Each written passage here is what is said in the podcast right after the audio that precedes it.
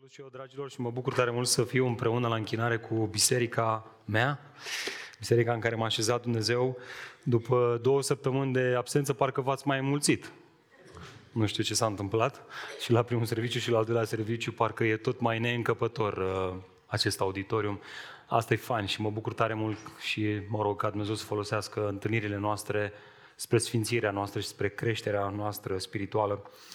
În uh, călătoria asta pe care am făcut-o în Statele Unite, am avut ocazia să ajung și la biserica noastră parteneră. Cei care sunteți mai noi și nu știți, biserica noastră a fost plantată de o biserică din Kansas City. Um, frații noștri au fost alături de, de la început lângă noi și ne-au susținut în această plantare și m-au rugat să vă transmit salutările lor, să știți că se roagă pentru noi și să știți că sunt cu inima la ceea ce se întâmplă aici în, uh, în țara noastră. E bine, legat de țara noastră, bineînțeles că cu cât am interacționat, cât am fost plecat, ce credeți că m-au întrebat toți? Frate, zine și nouă ce se întâmplă prin România cu Ucraina, vă e frică, fugiți, plecați, care-i treaba pe acolo prin România? Fie că ne place sau nu, nu e așa, războiul din Ucraina continuă să rămână în atenția întregii lumii. Ce ne-a învățat și ce continuă să ne învețe acest război? Multe, nu e așa? Foarte, foarte multe lecții învățate. Însă una dintre ele pe care mai ales statele europene și-au notat-o destul de repede este asta. Știți care? Nu este suficient să dezvolți o țară din punct de vedere economic și social. Trebuie să fii în stare să o și aperi. Dacă nu reușești să o aperi, ceea ce poate ai construit în ani de zile, poate chiar în decenii, se poate prăbuși doar câteva zile. Asta este ceea ce ne-a învățat Ucraina, fie că ne, războiul din Ucraina, fie că ne place sau nu. Nu la întâmplare, spre exemplu, recent Germania anunța o investiție de 100 de miliarde de euro în securitatea țării și o creștere în regim de urgență a, buget, a bugetului pentru apărare la peste 2% din PIB. Dragilor, să știți că același lucru poate fi remarcat și în cadrul unei căsnicii. Familii care au început bine și care s-au dezvoltat frumos, care au făcut lucruri extraordinare împreună, dar care, pentru că nu s-au preocupat de protejarea lucrurilor sănătoase care au fost acolo între ei, peste noapte, datorită amenințărilor care au venit din afara căzniciei și care au venit chiar din interiorul ei, din inimile celor doi, din cauza neatenției, din cauza protejării acelui, acelui legământ. S-au prăbușit, am spune noi, peste noapte. Lecția aceasta poate fi extinsă, să știți, în afaceri, afaceri care au pornit cu tam-tam și care vindeau bine, au ieșit în uh, vânzări cu un câștig foarte mare, dar care, pentru că n-au luat deciziile potrivite, s-au prăbușit peste noapte. Se remarcă asta în educație, în carieră, și aproape în toate domeniile vieții noastre, nu-i așa? E bine să știți că același lucru se aplică și bisericii locale. Adesea, sau prea adesea, acestea sunt atât de preocupate să se dezvolte, să vină mai mulți oameni la biserică, să facă programe mai atractive, să reamenajeze locația bisericii, poate că asta va atrage mai mulți oameni, să se lanseze în programe de construcție, locații mai mari, mai frumoase, mai, mai primitoare, să se ocupe de cei în nevoi, să facă programe pentru tineri, pentru adolescenți, să gândească tot felul de lucruri, însă pentru că nu acordă atenție apărării ei și protejării ei, prea adesea acestea, spunem noi, peste noapte ajung să fie devastate. Biserici care se rup, care se dizolvă și oameni care rămân în urmă, fiind în suferință Aș vrea să vă întreb, Biserică M28. Suntem noi oare conștienți de acest pericol? Aș vrea să te întreb în dimineața aceasta, ești tu, care ești poate un membru în această biserică sau poate ne vizitezi și vrei să te alături acestei biserici, ești conștient de asta? Poate că ești tentat să spui, frate, eu nu cred că se poate întâmpla asta cu biserica M28, asta e o biserică sănătoasă, frate. Lucrurile merg ca pe roate aici. Înseamnă că te-ai alăturat de curând dacă spui asta. Dar vreau să vă întreb, câte cupluri nu și-au jurat la fel în ziua aceea că vor fi alături unul de celălalt la bine și la rău. Dar când răul a venit, ceva s-a întâmplat, că n-au mers mai departe. Iată de ce Biblia ne învață cine crede că stă în picioare să ia seama să nu cadă. Adică smerește-te. Să nu cumva să crezi că a, tu ești mai cu mir în frunte, la tine nu se va întâmpla. Nu, nu, și tu ești sub pericol. Satana lovește și în tine, și în familia ta, și în căznicia ta, și în biserica M28. Bun, ar putea să spună cineva, dar cum să fac să-mi apăr familia?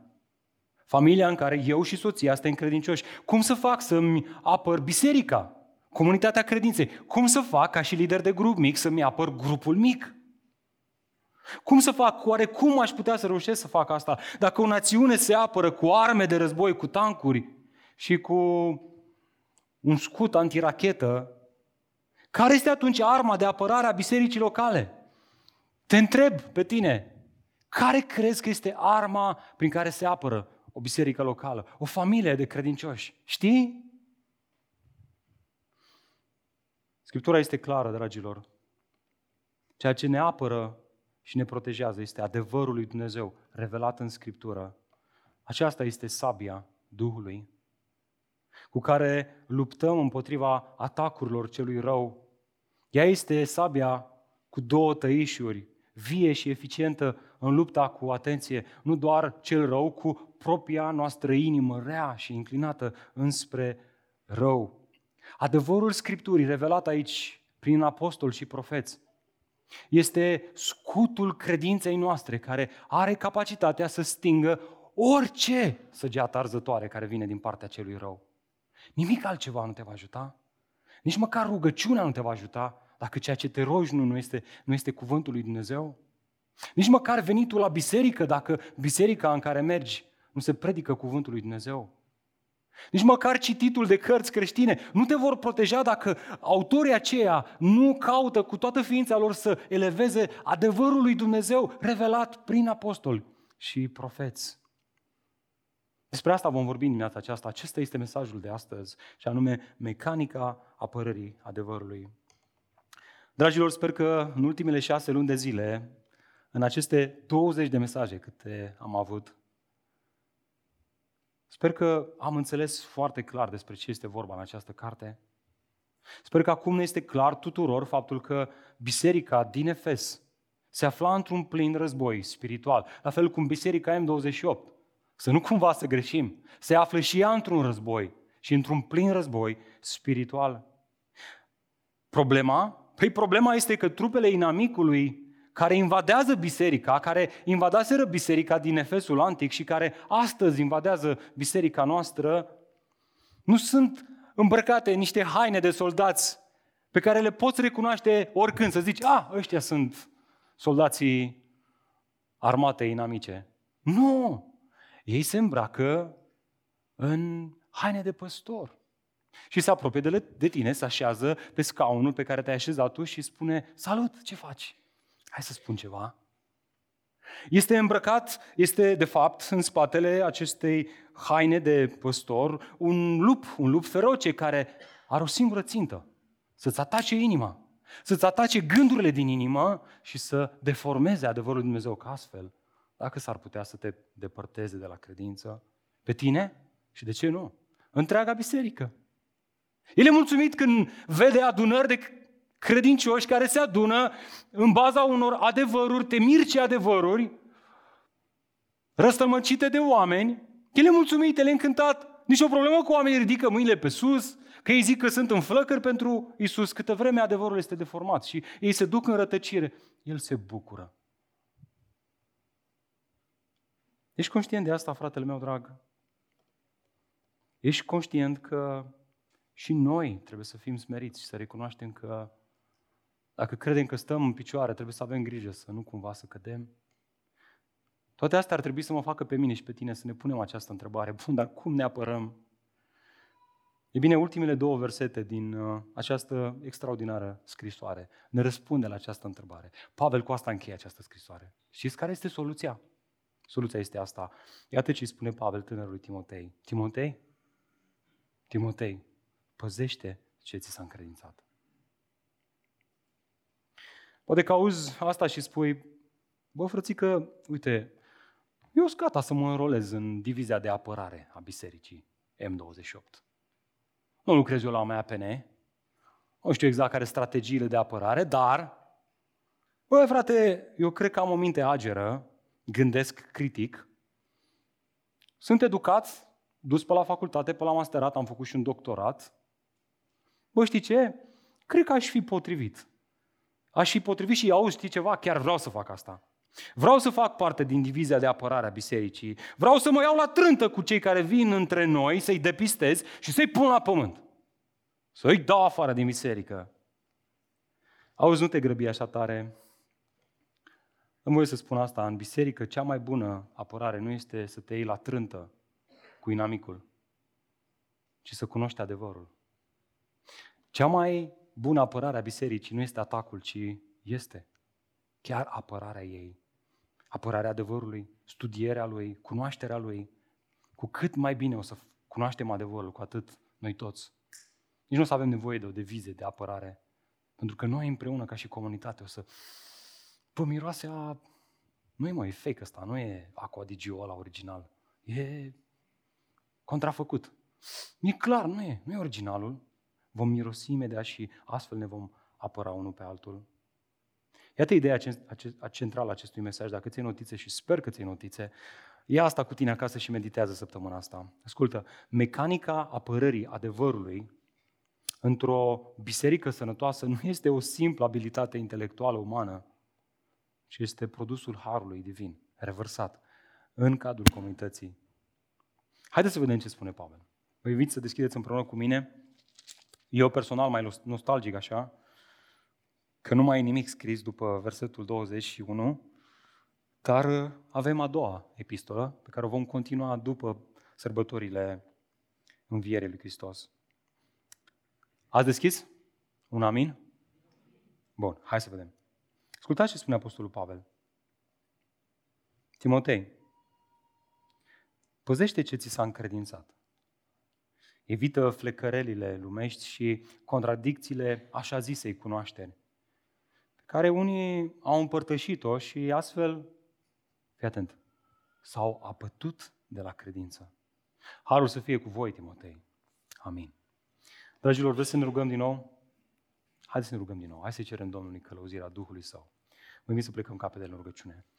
Tată, ne smerim înaintea Ta în dimineața aceasta și îți mulțumim pentru onoarea pe care ne-o dai să stăm înaintea cuvântului Tău. Te rog, Doamne, însoțește-ne cu Duhul Tău cel Sfânt. Fă ca să înțelegem acest adevăr. Doamne, puterile noastre intelectuale nu sunt suficiente cu toate că vrem să ne angajăm toate facultățile noastre mentale. Am vrea în dimineața aceasta să recunoaștem că fără Duhul Tău cel Sfânt, noi nu putem să înțelegem adevărul. Avem nevoie de Duhul Tău cel Sfânt să ne lumineze, să ne convingă și să ne schimbe, Doamne, prin adevărul Tău. Doamne, fă din biserica aceasta o biserică care face o prioritate din a apăra adevărul și prin asta de a se apăra de atacurile care vin din afara bisericii, din interiorul bisericii și modul ultim care vin din uh, propria noastră inimă, prea adesea mândră, arogantă, centrată în sine. Numele Domnului Iisus Hristos m-a rugat toate acestea. Amin. Amin. Dragilor, iată întrebarea cu care navigăm și cu care plonjăm în acest text, și anume, bun, văd că Pavel și-a început scrisoarea cu Harul lui Dumnezeu și își încheie scrisoarea aceasta tot cu Harul lui Dumnezeu. Deci e clar, tot ce se află între aceste două paranteze este realizat doar prin Harul lui Dumnezeu. Prin urmare mă întreb, oare cum ne împuternicește acest Har divin ca să apărăm și noi ca și comunitate adevărul pe care Dumnezeu ni l-a încredințat? E bine, când mă uit în acest text, văd două lucruri, două verbe. Mai întâi asta, notează-ți, să păzim ce ni s-a încredințat. Asta este primul lucru. Dacă vrem să protejăm adevărul, trebuie să fim conștienți că Dumnezeu ne-a încredințat ceva și acel ceva trebuie păzit. Dați-vă cu mine în versetul 20. Care e primul cuvânt din versetul 20? Cu ce începe Pavel? Cu Timotei. Hai să ne oprim un pic aici. Să ne oprim un pic, deoarece Pavel, să știți că spune mai mult decât pare la prima vedere. Din nefericire, traducerile pe care le avem disponibile noi în limba română, pur și simplu ratează să ne ofere și nouă o interjecție care apare în textul original, și anume o. Așa începe Pavel aici, așa și încheie el scrisoarea. O, Timotei! Oare de ce? Oare, oare ce însemna această exprimare în perioada antică?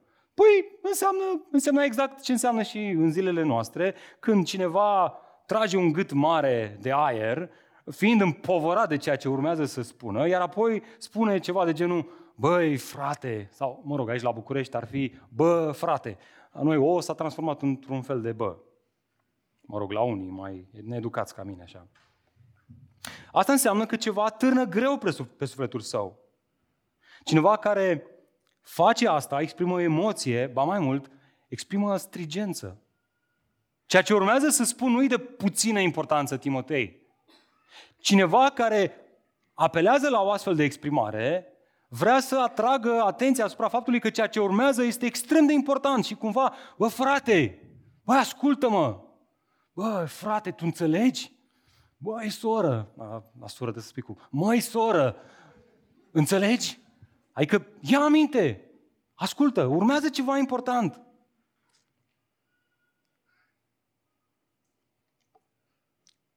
Dați-vă la ce anume să luăm aminte? La ce trebuia să ia aminte Timotei? Ce era așa de urgent? O, Timotei, o, Timotei, păzește ce ți s-a încredințat. Dragilor, ceea ce a târnat greu pe sufletul lui Pavel acum la finalul acestei scrisori, este același lucru care a târnat greu pe sufletul lui Pavel și la începutul acestei scrisori, și la mijlocul ei și, de fapt, în fiecare por și în fiecare verset al acestei scrisori. Ce anume? Ascultă cu mare atenție. Ar fi o durere mare să fi trecut prin toată această scrisoare și să ratăm ce îl împovora pe Pavel, ce l-a făcut pe Pavel să scrie această scrisoare. Pe Pavel îl preocupa păstrarea nealterată și neschimbată a adevărului revelat de Dumnezeu prin întruparea lui Hristos și prin predicarea apostolilor și profeților primului veac. Asta îl împovăra pe Pavel. Și ca să înțelegem puțin uh, miza, am nevoie de o ilustrație și m-am gândit la una. Vreau să vă întreb, cine a călătorit la Napoli? Ok? Cine a mâncat pizza aia napoletană? Nu e problemă, am adus o poză. Ia uitați-vă, cam așa arată. Ah. Da, este ca atunci când mergi la Napoli și mănânci o pizza napoletană, domne. Ha? Aia făcută în 3 minute, la 700 de 350 de grade Celsius. Am început să gândesc în Fahrenheit acum, vezi? Un pic mergi în America și îți rămâne engleză la gură. Iar apoi revii în țară și ajungi pe la obor, ai 15 minute și vrei să-ți iei și tu o pizza, așa că vezi un butic pe care scrie pizza italiană și când ajungi acolo vezi asta. Auzi, nu te bufnește râsul, te bufnește plânsul. Bă, ăștia își bagi joc, mă. Asta nu e pizza, mă, italiană. Asta e, asta e ce, mă? ce asta, mă? ce cocă aia, mă, necoaptă și nefăcută cum trebuie? Da? Dragilor, Pavel nu a călătorit în cer ca să guste din bunătatea adevărului lui Dumnezeu. Așa cum astăzi călătorim noi și experimentăm tot felul de lucruri și Dumnezeu însuși s-a coborât în lumea lui Pavel pentru a-i descoperi adevărul, adevărul mântuirii, Hristos însuși i s-a arătat lui Pavel într-un mod unic. Lui, un prigonitor al creștinilor, un bigot cu acte în regulă, un religios înrăit, am spune noi, un legalist. Cu toate astea, în ciuda acestor lucruri care erau reale în viața lui, Pavel acesta a primit har, a fost iertat și astfel a fost îndreptățit înaintea lui Dumnezeu prin adevărul pe care Hristos i l-a revelat a fost chemat apostol al lui Dumnezeu și a fost chemat să predice acest adevăr. El, unul care a gustat din plin harul lui Dumnezeu, revărsat peste viața lui atât de mult și atât de clar încât el putea să spună am primit de la Domnul însuși ceea ce v-am încredințat. Observați, nu vorbim despre un om care l-a căutat și l-a găsit pe Dumnezeu prin propria sa înțelepciune, ci vorbim despre un om păcătos care, deși bâșbâia în întuneric, în religiozitate, Dumnezeu, prin harul său divin, i-a luminat intelectul și i-a descoperit adevărul lui Dumnezeu pe care l-a revărsat din plin în mintea sa. Ascultați, harul acesta l-a transformat pe Apostolul Pavel atât de radical încât fără nicio jenă, fără nicio rușine, el putea să afirme asta. El spunea, acest cuvânt este demn de încredere. Care cuvânt? Cuvântul revelației pe care l-am primit din partea lui Hristos. Este, este demn de încredere și pe deplin vrednic să fie acceptat. Ce anume? Faptul că Hristos a venit în lume ca să-i mântuiască pe cei păcătoși, dintre care cel din tâi sunt eu. Eu sunt cel mai mare dintre păcătoși. E bine, după ce a experimentat puterea acestui adevăr în viața sa, după ce a văzut cum acest adevăr rodește în viața celor cărora le predica acest adevăr și cum îi transforma într-un mod radical, după ce a văzut cum acest adevăr, predicarea lui, năștea biserici peste tot în lume, în toate aceste orașe idolatre, păgâne, lipsite de Dumnezeu, fără strategie de plantare de biserică, fără prea mult marketing, Pur și simplu se ducea, predica Evanghelia. Oamenii se întorceau la Domnul și comunități erau aduse împreună în jurul Evangheliei. Dragilor, Pavel nu mai putea accepta un alt adevăr, o altă formă de pizza. El a, el a gustat din harul lui Dumnezeu, din bunătatea lui Dumnezeu, din adevărul lui Dumnezeu. Orice altceva îl nesatisfăcea, ba mai mult. Îi îngreuna inima. Îl apuca o mânie sfântă și era foarte amărât. De asta scrie această scrisoare. Pentru că biserica din Efes devia de la învățătura adevărată. De asta scrie epistola sa către bisericile din Galația, pentru că se duceau înspre o altă evanghelie. Nu că ar fi existat o altă evanghelie. De asta le scrie, bă, ați nebunit? Galateni nebuni care sunteți. Cum? Cum faceți asta? Aș vrea să te întreb pe tine, când vezi că Evanghelia este deformată, cum reacționezi? Cum răspunzi? Ce spui? Spui și tu, dar lasă-mă că e băiat bun, uite-te la el ce băiat fain e. Păi, e, e mișto așa, e băiat fain, lasă-l în pace. Mă duc aminte când biserica în care am crescut eu, băi, dacă venea un frate în biserică, nu conta cine e, era invitat să spună și el un cuvânt. Și pe la noi, pe la Amvon, se tranzitau toate știrile care erau în mediul evanghelic, toate filozofiile, toate gândurile, aflam tot ce se putea. Și fiecare era dis- putea să-și ia ce vrea. Și pe aia se întâmplă asta, nu păzim adevărul și ne mirăm că bisericile sunt lipsite de vitalitate, de viață. Ne mirăm că familiile de credincioși sunt lipsite de vitalitate și de viață. De ce? Pentru că nu păzim adevărul, nu apărăm cuvântul Pavel, în schimb, nu se juca cu adevărul și îl învață pe Timotei să nu se joace nici el cu adevărul. De fapt, văzând biserica din Efes că se află în pericol, pericolul de a deforma adevărul, el scrie această scrisoare și ideea centrală a acestei scrisori este asta, Timotei, păzește adevărul care ți-a fost încredințat. Interesant e că verbul acesta grecesc, a încredința, era un termen foarte cunoscut de locuitorii orașului Efes. Ei, când l-au auzit, au zis, ah, gata, știm la ce te referi. S-ar traduce în zilele noastre în mod literar prin a depozita. Mai concret, mai specific, a face o depunere bancară, un depozit bancar consistent. Asta spune. Ca și cum ai o, o geantă plină de bani și te duci la bancă și depozitezi într-un cont. Dragilor, să nu uităm că orașul Efes, orașul antic Efes, era un oraș prosper, avea bănci în care oamenii bogați depozitau sume financiare consistente. Da, e adevărat, 9 din 10 oameni în acele timpuri erau săraci, iar asta îi făcea pe cei bogați mai avuți. Astfel că cei săraci râvneau și ei să aibă ce au bogații, să ajungă și ei într-o zi să meargă la bancă și să facă o depunere, să aibă și ei un depozit. Observați acum cum se leagă aceste două versete de contextul apropiat, cât de fin este Apostolul Pavel, ce tranziție frumoasă face el înspre finalul acestei cărți. După ce Pavel a spus celor bogați să nu-și pună încrederea în bogățiile lor, ci să fie bogați în fapte bune, acum se întoarce spre Timotei și îi spune, Timotei, tu ești sărac și și eu sunt sărac. Noi, noi, nu suntem, noi nu suntem acei credincioși bogați, noi doi suntem săraci, Timotei. Dar hai să spun ceva, Timotei. Dumnezeu a depozitat ceva în inima ta și în inima mea și asta ne face cu adevărat să fim bogați, Timotei. Nu râvni ceea ce au bogații aceștia. Tu, Timotei, tu, Dumnezeu, prin Duhul lui Dumnezeu, prin predicarea mea, a pus în tine adevărul revelat al lui Dumnezeu. Și asta te-a mântuit.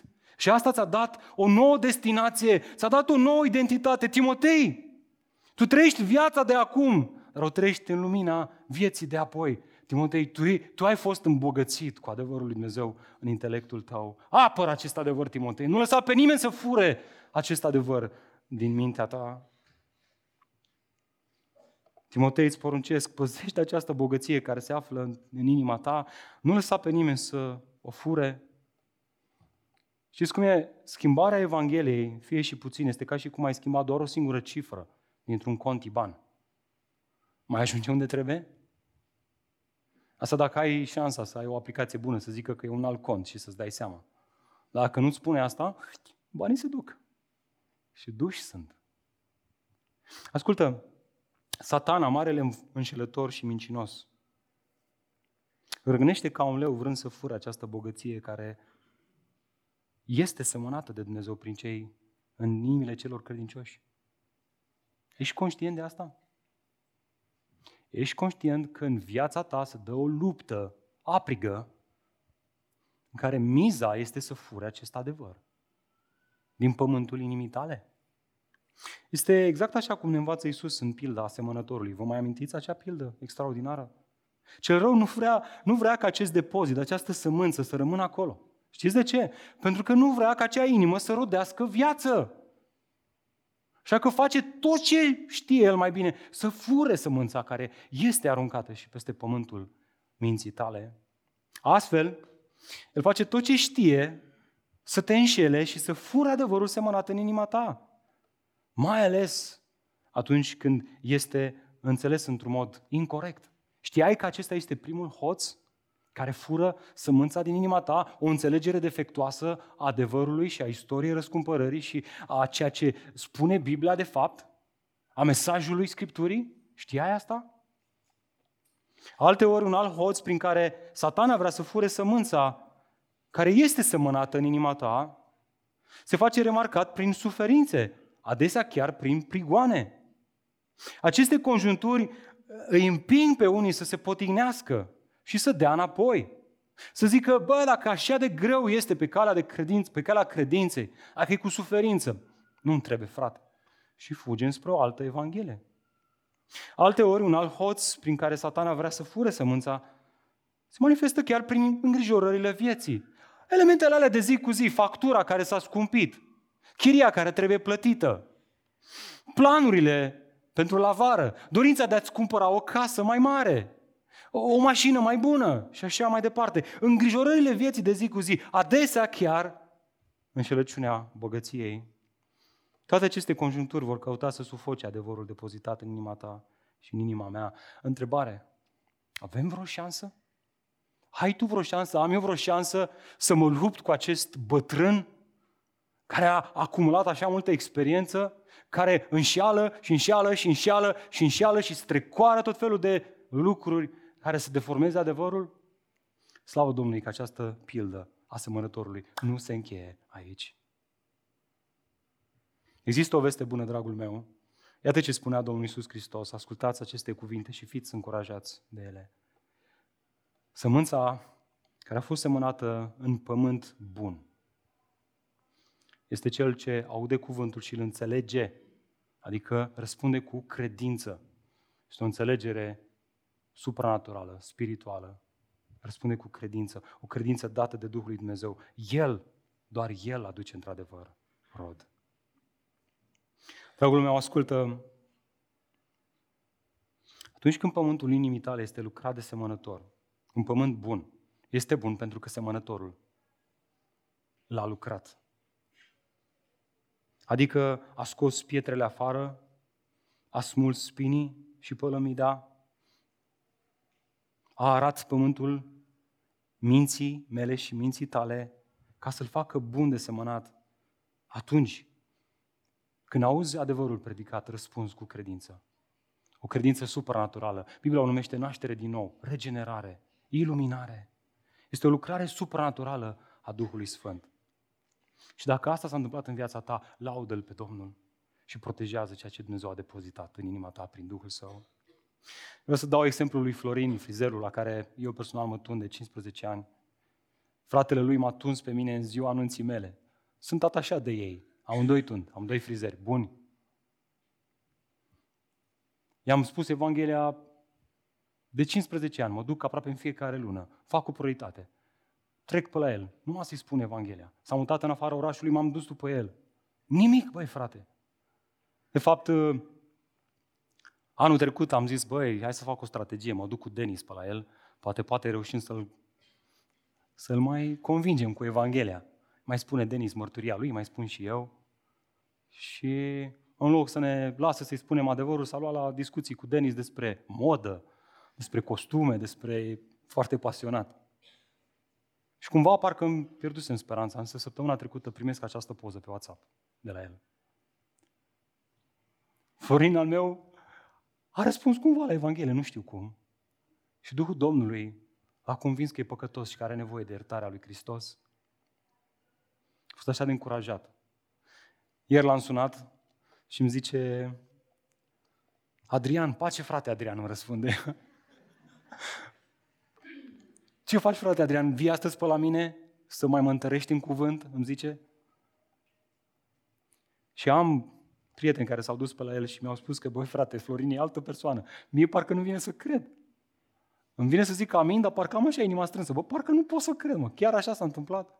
Abia aștept să mă duc pe la el să stau de vorbă cu el.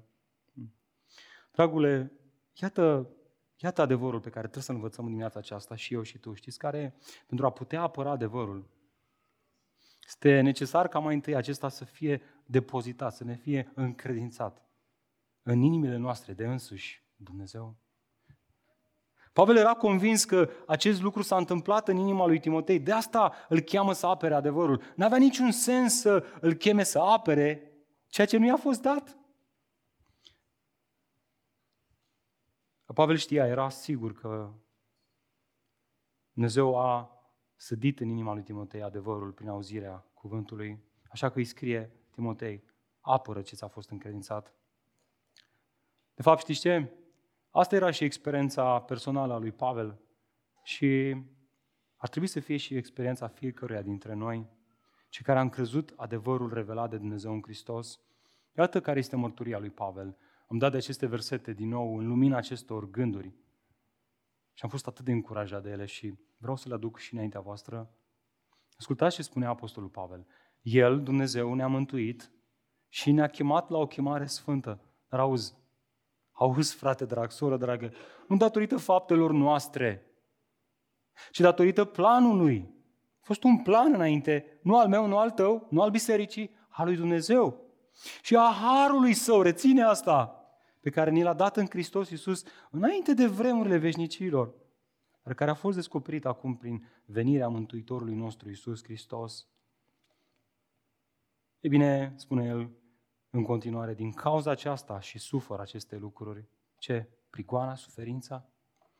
Sufăr să văd toți oamenii aceștia care caută să deformeze adevărul acesta? Dar spune el, dar nu mi-e rușine. Nu mi-e rușine pentru că știu în cine am crezut și sunt convins că El, care El? Dumnezeu. El este în stare să păzească până în ziua aceea ce mi-a încredințat. Dragul meu, vezi asta? Vezi încurajarea asta superbă pe care o aduce Pavel aici? Este o încurajare uriașă în această mărturie personală a lui Pavel. Da, Evanghelia i-a fost încredințată, da, Pavel a fost gata să o păzească neobosit, chiar și cu prețul vieții sale. La fel au făcut și ceilalți apostoli. Însă, iată motivul. În mod ultim, garantul apărării adevărului este Dumnezeu însuși. Aveți idee cât de mult m-a încurajat pe mine adevărul acesta? Să-mi amintesc că nu prezbiterii unei biserici sunt garanții apărării adevărului într-o biserică locală, ci Dumnezeu însuși, da, prin prezbiteri, da prin diaconi, da prin liderii de grup mic, dar El este garantul. El garantează să-și apere cuvântul și să aducă rod. Slavă ție, Doamne, că face asta până în zilele noastre. Scriptura aceasta nu avea nicio șansă să ajungă în felul acesta la noi. Nu există un alt document antic mai vrednic de crezare decât acest document. Studiază și află despre asta, o să vezi. A fost un accident? Nu, n-a fost un accident. A fost providența lui Dumnezeu care și-a apărat cuvântul până în zilele noastre. Vorbim de, de niște lucruri reale, spirituale, fraților, nu sunt accidente.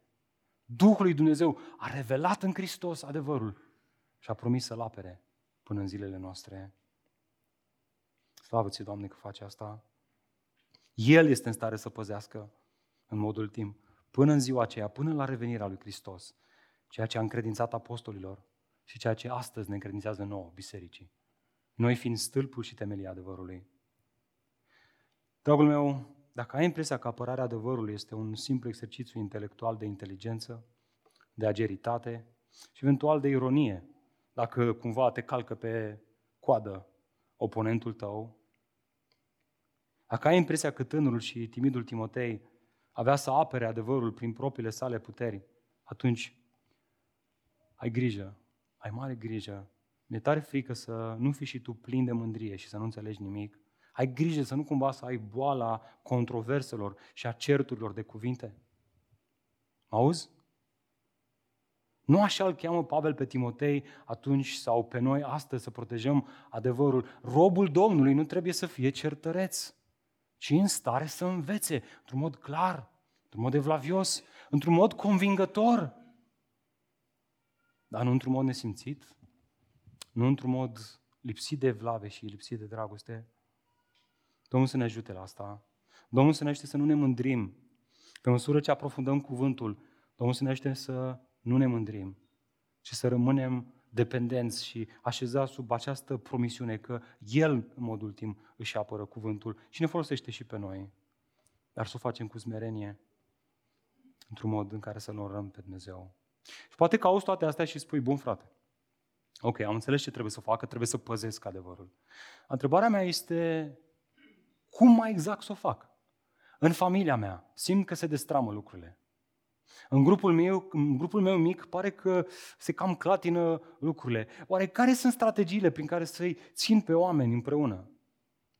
Oare cum aș putea Biserica M28 să, să o văd că rămâne unită și că ea continuă să crească? Cum mai exact să facem asta?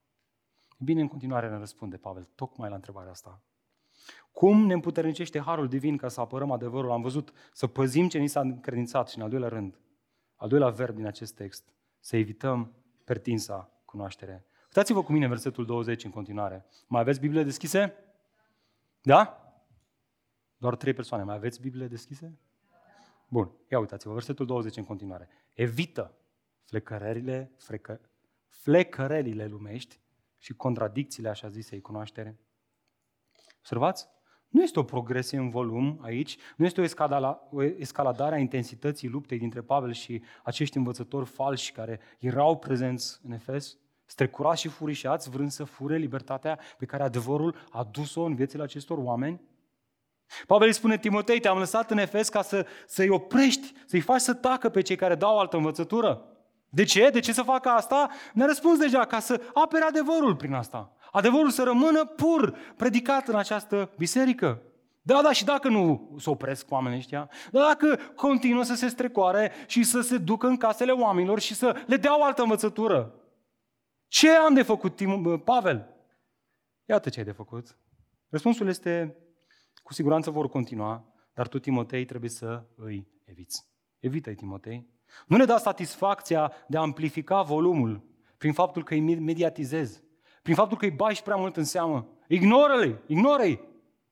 Nu intra în colaziune cu ei, nu, te, nu, nu, nu fă un accident cu ei, evită-i, Timotei.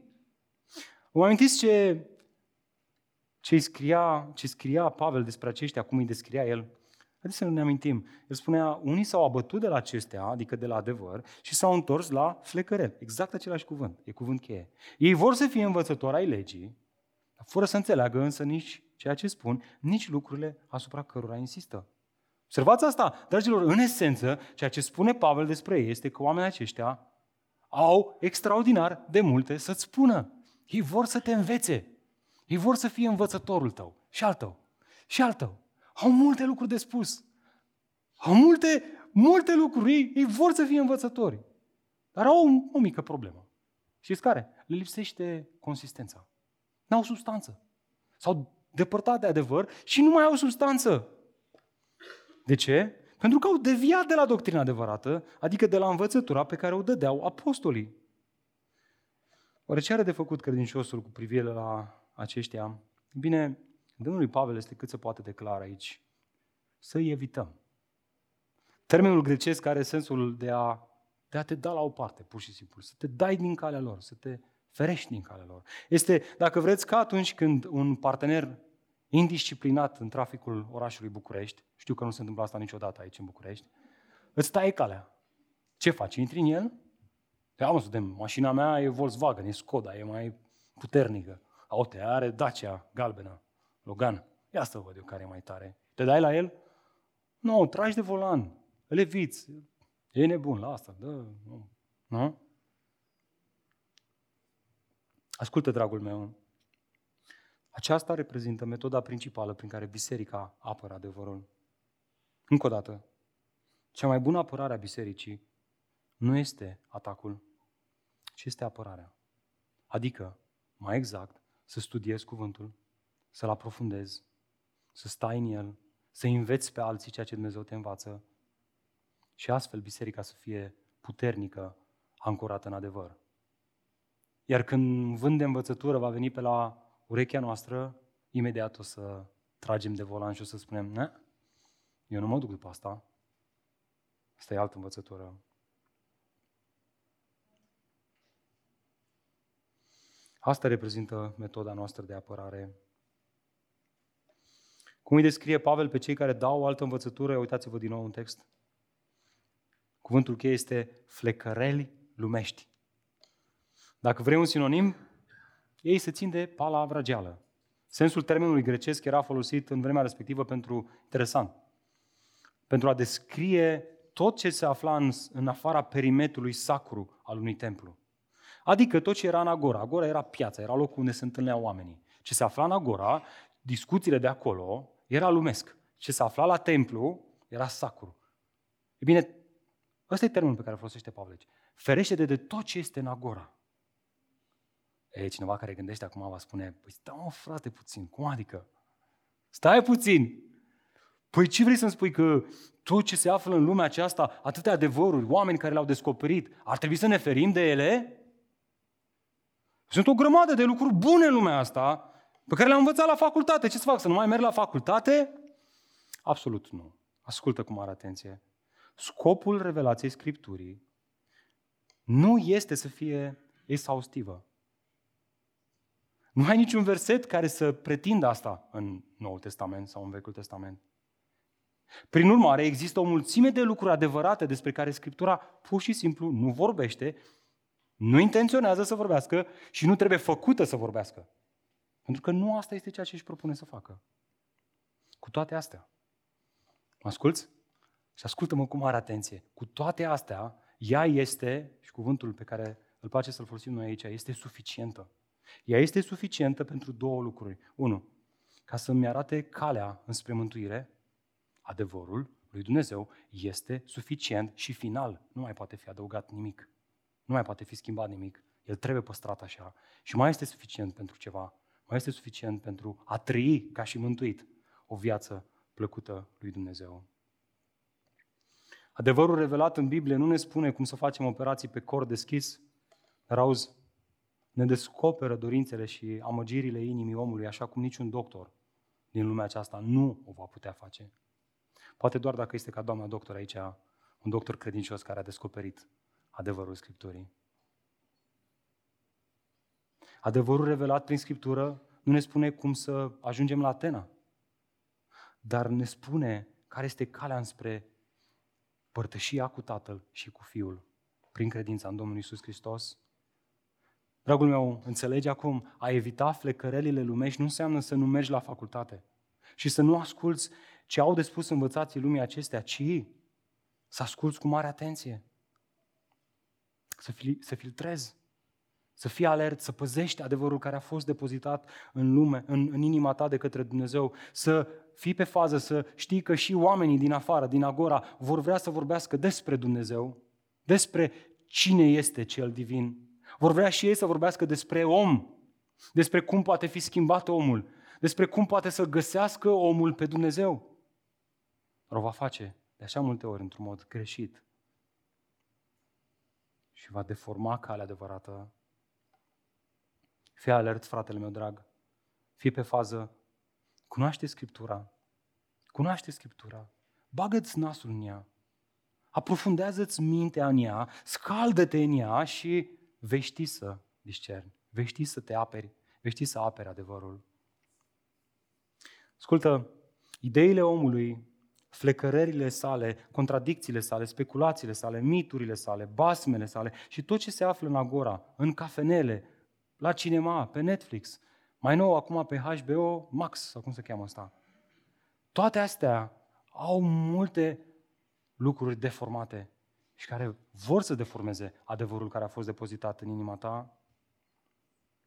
Acestea, într-un fel sau altul, îți vor spune, da, Evanghelia, dar Evanghelia, Evanghelia plus altceva. Noi știm, cei care am fost în seria pe Galateni, că Evanghelia plus altceva egal altceva. Nu egal Evanghelia adevărată. Nu există o altă Evanghelie. Joi seară, după ce ne-am întors de la grupul mic, pentru că am studiat textul ăsta săptămâna asta, am zis, băi, hai să dau și o lecție lui Elias. Să-l învăț, mă, ce mi-a arătat Domnul. Și înainte să meargă la culcare, l-am văzut că se pregătea de culcare, l-am întrebat, zic, am zis să-l strânesc un pic la discuție, să nu-i dau așa adevărul, că o să-l desconsidere. Crezi o ceva, o intrigă. Și îl întreb, auzi mă, Elias, spune și mie, care, este, care crezi tu că este filtrul numărul unu după care cineva ar trebui să-și aleagă o biserică? Știi ce mi-a răspuns? Fără să ezite. Zice, tata, alegi în funcție de ce se predică acolo. Bum! N-am mai știu ce să-i mai zic. Speram să-mi dea un răspuns greșit ca să fiu și eu tată, să îi spun, băi, băiatule, nu e mă, vin aici să zică tata cum e. Am studiat mă săptămâna asta. Adevărul, mă, asta e principal. Pur și simplu n-am mai știut ce să mai zic. Mama a lăsat fără, fără replică, efectiv. Mă, tu te și culcă-te acum, ce să, nu mai ce să mai... După care se uită la mine și zice, tata, știi ce cred eu? Ce urmează să vă spun? A zis-o un copil și vă mărturisesc înaintea Domnului că n-am spus-o eu. Deci am libertatea să o zic. Deci nu au auzit-o de la mine. Zice, eu cred că oamenii merg la BBSO pentru muzică, nu pentru predică.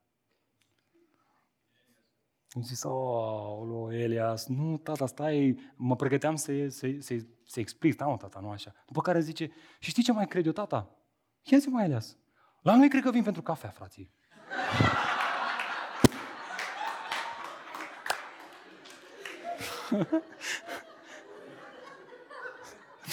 nu m-am mai luat somnul până la 3 dimineața.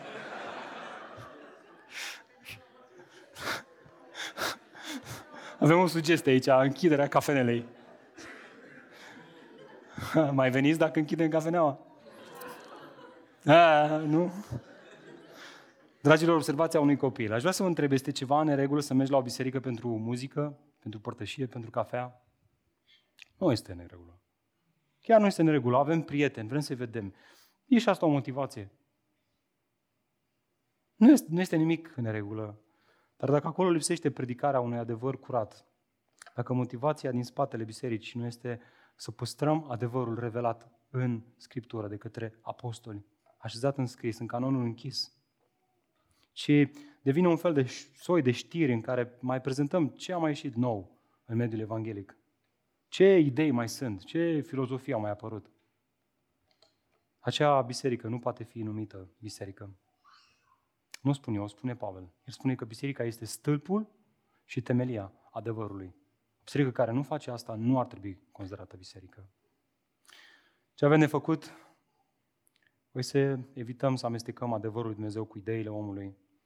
Să ne rugăm ca Dumnezeu să ne dea harul acesta de a păstra adevărul pur și nu este o sarcină ușoară, să știți. Însă Duhul Domnului promite să ne ajute. Harul lui Dumnezeu promite să ne împuternicească. Atât la nivelul familiei, cât și la nivelul bisericii locale. Oare nu asta i-a învățat și Isus pe ucenicii săi? El spunea porucindu-le, nu sfătuindu-i. Isus le-a poruncit zicând, aveți grijă, feriți-vă de drojdia fariseilor. Observați, este o poruncă, fraților, nu o sugestie. Drojdia fariseilor este acea învățătură deformată care pur și simplu nu reușește să vadă că Isus Hristos se află la centrul revelației, că din El și prin El sunt toate lucrurile care reinterpretează, care deformează, care face să spună Scriptura ceea ce nu a intenționat să spună, îi ratează firul roșul, ideea centrală, mesajul central acestei Scripturi. Asta este ideea învățăturii nesănătoase, este ca o pâine proaspătă și umflată pe care și eu și tu o vrem. Să nu cumva să greșim, ne plac pâinile alea umflate și calde. Așa ne place și învățătura nesănătoasă. Ne gâdi la auzul, spune Apostolul Pavel. Dar noi trebuie să avem grijă să ne păzim de această învățătură nesănătoasă. Puține drojdie, spunea Domnul Iisus Hristos, umflă tot aluatul și compromite adevărul. Nu mă crezi asta? Nu, nu, nu ești conștient de pericol. Uite-te în versetul 21 și roagă-te ca Duhul Domnului să inscripționeze acest adevăr pe inima ta mai tare ca oricând. Vezi pericolul, frate drag, pe care unii au împărtășit-o, frecărelile, vorbirile goale, deformate, au împărtășit asta și astfel s-au abătut de la credință, adică de la credința în adevăr. Altfel spus, unii au evitat această așa, așa zisă cunoaștere umflată și s-au angajat într-un dialog, dialog cu ea până când astfel au abătut de la credința adevărată. Nu s-au abătut și nu au protejat. John MacArthur a predicat din versetele astea în anul 1987 și nu știu de ce săptămâna asta am zis, ia să văd și eu, a predicat de aici, din cartea asta, predicase. Aveam un an de zile când termina această carte. Și am uitat un pic să văd ce spune omul acesta. Iată ce a predicat el într-o biserică care 35 de ani de zile mai târziu, prin Harul lui Dumnezeu, încă se află acolo, în cel mai liberal stat din America. Dați-mi voi să-l citesc pe omul acesta. Spunea el, acum 35 de ani, unii oameni cred că educația înseamnă să-ți petrești toată viața studiind falsul. Nu este așa. Nu dacă nu vrei cangrenă spirituală. Păstrează adevărul. Păzește adevărul. Protejează adevărul și stai departe de eroare. Rămâi în adevăr. Rămâi în sfera adevărului, spunea el. Stai departe de vocile goale. Cuvântul flecărel este voce goală, rostiri goale, argumente inutile, zgomot deșart, vorbă fără sens și fără legătură cu adevărul. Stai departe de asta. Tu, om al lui Dumnezeu, stai departe de asta.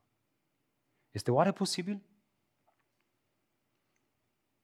În lumea aceasta, în secolul, 2000, în secolul 21, anul 2022, când vedem această revoluție morală, că se întâmplă chiar în fața ochilor noștri, nu mai există sex, sex masculin și sex neutru, tot mai mult te înregistrezi pe platforme online și te întreabă, nu vrei cumva să fii neutru sau ce vrei să fii?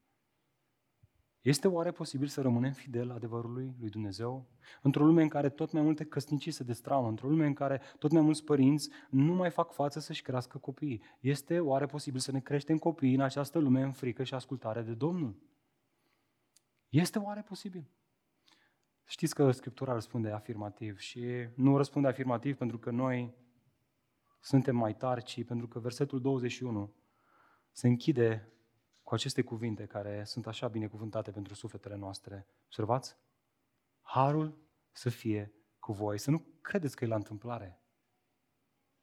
De fapt, în textul original, Pavel nici măcar nu include un verb aici. Singurele verbe din aceste două versete sunt păzește și evită. Aici doar trage concluzia. Aterizează avionul, îi spune, harul cu voi. La modul Timotei, ți-am spus-o la începutul acestei scrisori, scrisori și ți-o spun acum din nou. Știi ce ai de făcut? Păzește adevărul. Dar Timotei, să nu faci vreo greșeală, ca să reușești, Timotei, ai nevoie ca Harul lui Dumnezeu să se reverse peste inima ta. Și observați pluralul, să fie cu voi, nu doar peste tine, Timotei, ci peste voi ca biserică. Voi toți aveți nevoie de Harul lui Dumnezeu care să vă păstreze în adevăr. El să vă împuternicească, Timotei. El să vă ajute să vă protejați de fals. și să protejați adevărul. Marea lecție pentru noi este asta, ultima lecție din viața aceasta importantă și anume, pentru a proteja adevărul, dragul meu și draga mea soră în Hristos, și pentru a evita învățătura falsă, biserica este dependentă de harul lui Dumnezeu. Și știți ce? Această lecție ne cam taie aripile mândriei, ne cam taie ambițiile personale și chiar intelectualismul. Câte biserici nu au aprofundat cuvântul și au ajuns să aibă o formă de intelectualism. Nici nu poți să ajungi între ei că ei știu, domne. Ei au înțeles care e treaba cu roman nou, ei au înțeles care e treaba cu evrei, care e treaba cu leviticul, ei știu să-ți explice cum e cu sărbătorile legale, vezi o atitudine de mândrie, de superioritate. Ei cred că pot prin puterile lor să apere adevărul. Nu se poate. Nu se poate, nu se poate să aperi într-o biserică locală adevărul fără harul lui Dumnezeu care împuternicește, fără Duhul Sfânt al lui Dumnezeu. Și ca nu cumva ca Timotei să înțeleagă altceva în a doua scrisoare pe care o scrie, pe care urmează să o studiem și noi după aceste sărbători care urmează. Îi scria din nou acest adevăr, ca să intre în cap. Să intre în cap și să, să, să-l înțeleagă cât poate de clar. Ascultați ce spunea el în 2 Timotei. Ține tiparul cuvintelor sănătoase pe care le-ai auzit de la mine, în credință și dragostea care sunt în Hristos Iisus. Păzește prin Duhul Sfânt care locuiește în noi lucrul acela bun. Dragilor, nu avem nicio șansă să păzim adevărul lui Dumnezeu fără Duhul Sfânt al lui Dumnezeu. Observe asta că se poate declara. Păzește prin prezbiteri? Da, și ei trebuie să păzească. Prin diacon? Da, și ei. Lideri de grumic? Da, și ei. Dar toți aceștia, pentru că au Duhul Sfânt al lui Dumnezeu, asta este frumusețea noului legământ în care ne aflăm noi. În acest nou legământ, Dumnezeu a ales ca adevărul său revelat să nu fie inscripționat pe niște pietre, ci să fie inscripționat prin revărsarea Duhului în inimile noastre. El a turnat adevărul lui Dumnezeu în inimile noastre și prin acest Duh al său care îl revarsă peste noi, ne convinge că adevărul acesta vine de la Dumnezeu, ne convinge că suntem păcătoși, ne determină să credem, să înțelegem adevărul și să îmbrățișăm, cruce, îmbrățișăm, îmbrățișăm crucea ca fiind adevărul care ne salvează, ne mântuie, ne îndreptățește înaintea Tatălui. Doar prin Duhul Sfânt, Biserica, vremurilor din urmă, poate să apere acest lucru bun care ne-a fost încredințat până la sfârșitul veacurilor. Iată de ce Pavel începe această scrisoare cu har, milă și pace de la Dumnezeu Tatăl și de la Hristos Iisus, Domnul nostru, și încheie tot cu asta. Harul cu voi. Amin. Să nu, să nu ratăm asta, fraților. Să nu ratăm asta. Aș vrea să închei mesajul dumneavoastră aceasta spunând lucrul acesta. Dacă există un motiv pentru care biserica noastră a fost binecuvântată de adevărul lui Dumnezeu. În toți acești ani de zile, să știți că asta nu se datorează unor oameni, ci se datorează harului lui Dumnezeu, care a ales să ne binecuvinteze. Slavă Lui! Amin? Slavă Lui! Nu este loc de mândrie, nu este loc de coate, da mă, eu, eu mă, eu, eu am fost mă, eu, eu i-am zis mă. Când vezi pe cineva care spune, um, băi, înțelesesem greșit, dar uite, mi-am dat seama după aia și l-auzi pe altul care, eu, eu, eu, eu l-am ajutat să înțeleagă. Mă întreb, a fost Duhul lui Dumnezeu care l-a convins sau ai fost tu? Biserica nu este clădită prin înțelepciunea omului, prin faptele sale, ci prin Harul lui Dumnezeu. Și slavă Domnului că este așa. E momentul să ne zmerim. Nu suntem o biserică perfectă, avem încă multe lucruri de învățat și le vom învăța. Dacă rămânem dependenți de Harul lui Dumnezeu. Duhul lui Dumnezeu ne va călăuzi în tot adevărul. El va călăuzi prezbiterii, să ne rugăm pentru ei. El va călăuzi liderii de grup mic, să ne rugăm pentru ei, să-i susținem în rugăciune, liderii de lucrări și întreaga biserică. Pentru că Duhul lui Dumnezeu a fost revărsat peste sufletele noastre. Așa că ce ar fi dimineața aceasta să ne ridicăm și să revărsăm și să, să mulțumim pentru aceast, acest har sărbătorind, sărbătorindu-L în mijlocul nostru. Hai să, hai să sărbătorim, hai să, hai să lăudăm pe Dumnezeu că acest har este revărsat din plin peste Biserica lui Hristos, de peste tot, de peste, în toate locurile din lumea aceasta, chiar în zilele acestea. Oameni care răspund cu credință datorită harului lui Dumnezeu. Haideți să sărbătorim acum la finalul acestei serii. Harul lui Dumnezeu, nu ce am făcut noi, că am avut 20 de întâlniri în grupul mic și au fost așa de frumoase, frate, că am știut noi cum să punem întrebările. Harul a fost revărsat peste noi. Hai să sărbătorim acest har bogat.